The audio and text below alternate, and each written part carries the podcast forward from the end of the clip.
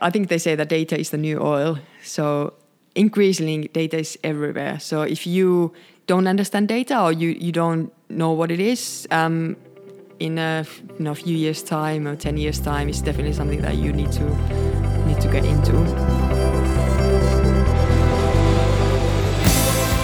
I am Conrad Chua, and this is Changing Careers, a podcast about how MBA careers are changing and how MBAs can change their careers. This is the third in a series of interviews that I've done on data analytics. And I appreciate this is almost becoming the MBA Data Analytics podcast. But given what today's guest just said about data being the new oil, I feel it's very important that we devote a lot of time to this topic. I'll first let our guest introduce herself. I'm Maya Hovila. Um, I am working at Unilever now since uh, three years and I work in in marketing in the function called uh, consumer market insights, and specifically in a in a people's data center team. So we are kind of an internal consultancy. So we help the marketeers really understand what the consumers think and feel and do by mining large data sets. Uh, so anything from social media to search. Um, to traditional data, um, business data sources. So we've learned a lot about how data analytics is disrupting different industries. How has it changed FMCG? Uh, hugely. So I think for us, it has really given access to um, understanding what the consumers do. So instead of just looking at the sales data or share data, we can now um, look at the social data. What do people uh, talk about? What do people feel like? Um, what if we do a campaign? Uh, we can instantly see how people react, whether we need to go and like tweak it real time. So we can really um, do things on the fly and, and real time a lot more than we used to be able to before. And um, competition wise, it has definitely made it uh, kind of the competition a lot more fierce because it used to be that the big players were owning the advertising channels. So we had the TV advertising slots, uh, we had the shelf space in the retailers, and it was really a um, game of the scale that was winning it for us. And now the small players, you can see them everywhere. So new trend comes, and you, you can see lots of small players coming and kind of winning in the marketplace because you can quite cheaply buy and personalized advertising through the social media or through kind of Google advertising. And you know, you if you have a niche product, you can come and grow really, really fast by targeting the the people that are kind of relevant to your product. So you don't need huge advertising budgets or huge operations to actually be really. Successful. Would successful. it be fair to say also that uh, in the past? Uh, an FMCG company doesn't have that direct link with customers because they sell through a retailer, and the retailers are the ones who have all the data, like the sales data that you mentioned. So now with um, data analytics, uh, you still sell through retailers, but you get more information of customers. Would would you say that's that's the picture now? Uh, yes, yeah, so definitely we know more about kind of what the consumers think and feel. Um, we do still mostly sell to retailers, so both kind of the brick and mortars and also e-commerce sites. Um, and we have some direct to consumer brands, and those brands obviously can collect a lot more data, but it's still very small for us. So we like last year we acquired the Dollar Shave Club, which can collect data directly from the consumers. So that channel is kind of up and coming, but yeah, the sales data is still mostly with the retailers, but we do understand a lot more what's happening, and we can look at the consumer journeys. There are lots of companies who provide data, online data, so you can see, see the click stream, like how do people kind of click an ad, and how do they go, and like where do they shop, and and you know that kind of data is available a lot more than. Can you tell us before. one application of data analytics in FMCG in the FMCG world that you're most excited by?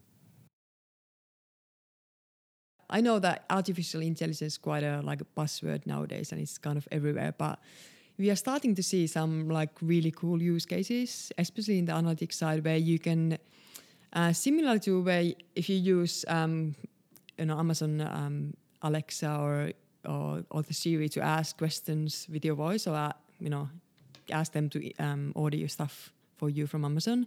You can use it in the business by asking questions like, "What is the market share of this company?" or like, "What does the forecasted growth for this brand look like in the next years?" And if you feed the data into that into the system, that you know it learns by itself, and you can actually do do a lot of things um, by just uh, you know machine learning and and instead of having analysts like crunching the numbers and doing all the work you can teach ma- machines that then learn by themselves and do a lot of the work themselves and, and they get quite intelligent. So i think that in the future there will be a lot of opportunities to kind of get the machines to help us get a lot more intelligent. And it's kind of just a you know imagination uh, is the limit to like what data you feed in and how that data then is kind of correlated and how that data develops over time. So I think it's very exciting, and that is something that you really don't need to be a data scientist to use it. People can get really data savvy without actually having to really understand the kind of um, technicalities of uh, of data. An FMCG company, like you mentioned, used to be very much about advertising through TV, radio, the big big channels, right? And then now someone like yourself is coming in to help marketeers in FMCG understand how customers are reacting. How do you go about your your norm, you know your team? How does it go about that kind of normal work in terms of helping a marketeer in an FMCG company understand data? My team is quite young, so our average age is probably 25. So we have in my team we have a 19 year old apprentice who's doing fantastically. So, um, so we have a real breadth of kind of experience. Or some young people who are really kind of coming with fresh eyes and kind of learning the the art of the trade. And i think it doesn't need need to like everybody to have a long experience to now come in because like everything is changing so fast. I think the the challenge is that how do you when there's so much going on and a lot of like buzz around how do you find the things that really matter? Like you see trends and like you don't really know which trends are kind of fads and like what is really the thing that matters because there's just like so much noise out there so that requires a bit of experience but kind of we are still experimenting and and you know it's kind of thing that you you learn as you as you go I mean, you work for a company that's almost 100, if not more than 100 years old. And, you know, as you say, your, your team is so young. How does your, how do you how does your team persuade or influence uh, you know come on some of the uh, product categories which could be huge 100 million billion dollar businesses uh, in terms of some of these things? And how do you persuade them that this is not just a little fad but it's actually the real thing coming?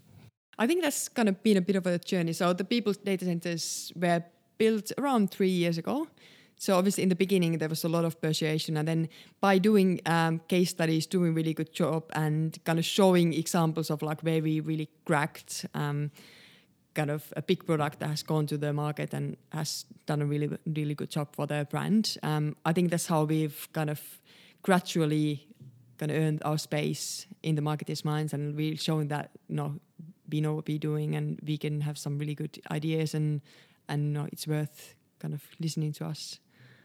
You lead a team uh, of managers, data scientists, and on the MBA, we tell people that the MBA is a general management degree, and people have to understand how different functions work and to lead different functions.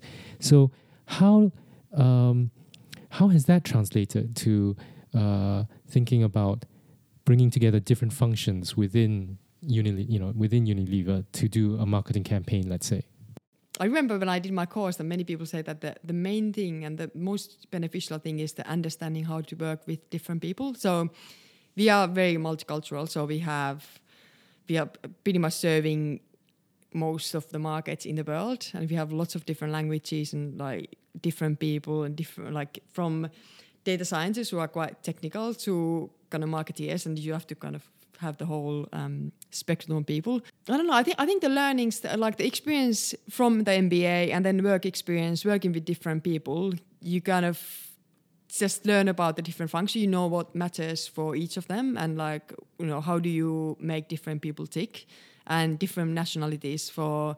I don't know. For somebody Dutch, you probably need to be a bit more more blunt, and then if you work with you know Japanese, you probably need to be a um, kind of be more um, you know uh, gentle with with the way that you communicate. So I think it's about um, you know learning and and understanding the different culture and different types of people. In your life before Unilever, uh, you worked in consulting, right? Um, also in business analytics. So how different was that experience to uh, what you're doing now? Um, so we still work with a lot of consultants. Actually, my my old colleagues are still uh, working with us here. So I, I see my my um, ex colleagues around here still. Um, as I said, we are kind of like an internal consulting team. Um, so in a way, it's not that different. So we we do a lot of similar analysis that as the consultants do. Um, but the biggest difference is that we do things for the long term. Whereas, like as a consultant, you normally come in, you do a project, and you kind of give your recommendations, and then you don't really see, you don't own the results of it. When you work in a company, you kind of own the brand, and you really kind of like want to see the brand success for the long term, and you think about the more the long term than a consultant if you if you're just doing a project. But I think. Um, it's probably not not that different. The lifestyle is is kind of maybe easier so you are in the same place and you don't have to travel as much and kind of you own your own work and you you know it's more like a, kind of having your work life balance for the long term rather than trying to make the most of the project in the few weeks or few months. An mba student approaches you uh, and asks you how should he or she decide whether a career career in data analytics is right for them? What would you say I think they say that data is the new oil. So increasingly, data is everywhere. So if you don't understand data or you, you don't know what it is, um, in a you know, few years' time or ten years' time, it's definitely something that you need to need to get into. Um, and if say in the 90s you thought that you you might not need to write emails or use the computer, look at the world now. So you can get by know in your life without using computer or emails or social media or phone or all of this technology. So I think uh, definitely worth getting into it, and it's not scary. Um, I think quite often we have so we have traditional marketeers who kind of are a bit sometimes a bit afraid of numbers and kind of data is a bit scary, but it's not like that. When you get into it, um, I think things are not as scary as they as they look from the outside. Um, and it's actually a lot of fun things, and you can you know find amazing things when you work with data, and it really kind of opens up the world and all the opportunities. That was Maya Hovila, who was talking about the impact of data analytics on the FMCG industry. I have to confess that when Maya talked about her team and how young they were, I felt old and outdated. But in one of our previous episodes, Alberto Faselli of Expedia talked about how people without a data analytics background could quickly upskill. So I encourage you to listen to that episode if you feel left behind by what's happening in the industry. I was also fascinated by what Maya said of how it was exciting that AI, machine learning, and big data could converge and reach the point where people without any data expertise could verbally ask a question about a product's markets or forecasts and get an answer the same way we ask our smart speaker for the weather. That vision is liberating in that one won't need to do all the things that machines could do far better. But I can also see that for the data scientists or analysts who are currently crunching this data, it can be a frightening prospect. It's something that I might explore in a future episode.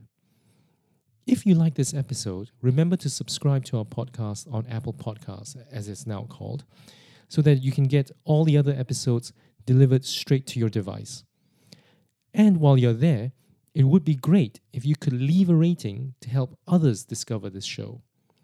Till next time, this is Conrad Chua on Changing Careers.